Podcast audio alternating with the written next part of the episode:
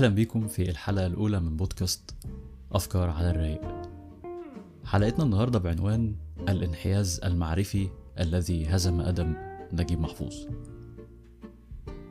سواء اتفقنا أو اختلفنا على تقييمنا لكتاباته لا شك أن نجيب محفوظ كان وما زال الاسم الأهم في الرواية العربية.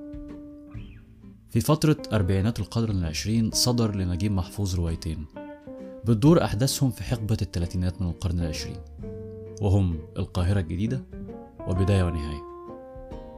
بتدور أحداث الروايتين في عوالم شديدة التشابه بتجمعها سمات زي الفقر والعوز وقلة الحيلة وفساد الطبقة الحاكمة وتفشي الواسطة والمحسوبية في كل المجالات تقريبا.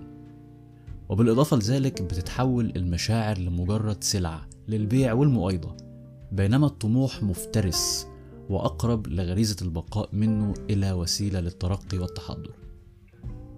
هذه الأجواء صنعت شخصيات من أكتر شخصيات محفوظ حضورا زي محجوب عبد الدايم الطالب اللي الفقر والعوز بيحوله لشخص عدمي انتهازي لا يعترف بأي أخلاق ولا وازع وشعاره في الحياة مجرد كلمة طز.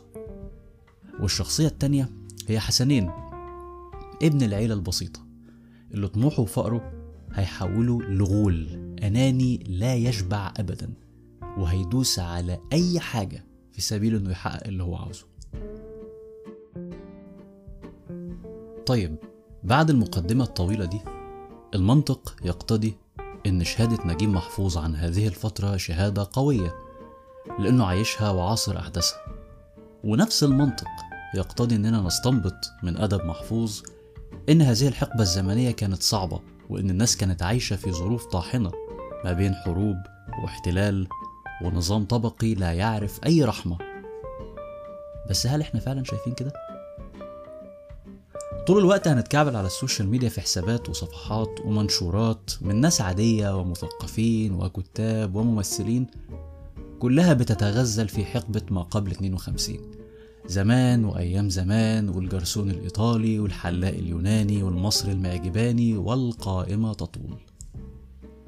طيب هل معقول كل الناس دي من أنصار الملكية؟ هل كلهم تضرروا فعلا بنظام 1952؟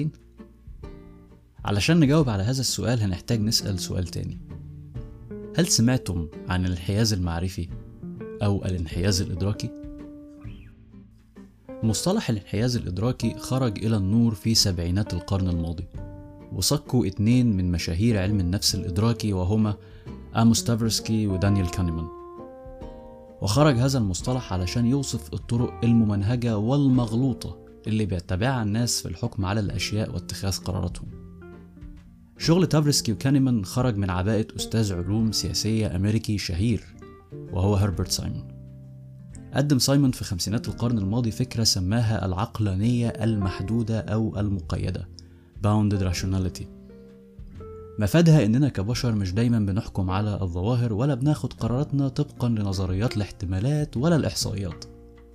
وإنما قراراتنا بيكون فيها مغالطات جاية بالأساس من معرفتنا المنقوصة وضيق الوقت المتاح قدامنا لاتخاذ أي قرار أو اختيار زي هنصاحب مين أو هنشتري إيه وهكذا. حمل علماء علم النفس فكرة سايمون العقلانية المحدودة وابتكروا كتالوج من المصطلحات تقع كلها تحت مظلة الانحياز المعرفي منها على سبيل المثال انحياز التأكيد ومغالطة الاقتران والربط الوهمي والقائمة تطول. انحياز التأكيد هو إننا نحكم على الظواهر بشكل يتماشى مع انطباعاتنا ويؤكد افتراضاتنا.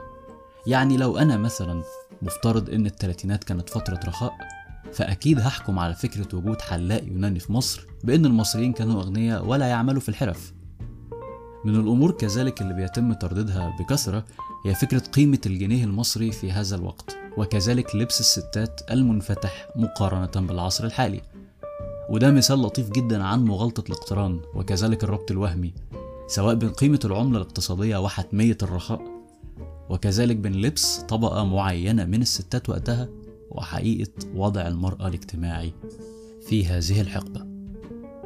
هربرت سايمون كان شايف أن نقص الوقت والمعلومات بيؤدوا للمغالطات الإدراكية والقرارات المغلوطة. ولكن هل فعلا في القرن الواحد وعشرين تنقصنا المعلومات؟ ولا تنقصنا الرغبة في تحصيل المعلومة بعيدا عن أي انحيازات مسبقة؟ بعبارة تانية خلونا نسأل أدب نجيب محفوظ. لمحفوظ جملة شهيرة جدا من رواية أولاد حارتنا بيقول فيها آفة حارتنا النسيان. هل حارتنا في القرن الواحد والعشرين آفتها النسيان؟ أم اتباع الهوى؟ سيبولنا انطباعاتكم في التعليقات. للي حابب يستزيد عن الانحياز المعرفي أو الإدراكي هسيب لكم في توصيف الحلقة لينك لورقة بحثية بتتكلم باستفاضة عن هذا الموضوع.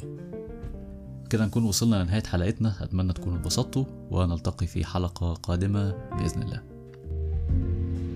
thank you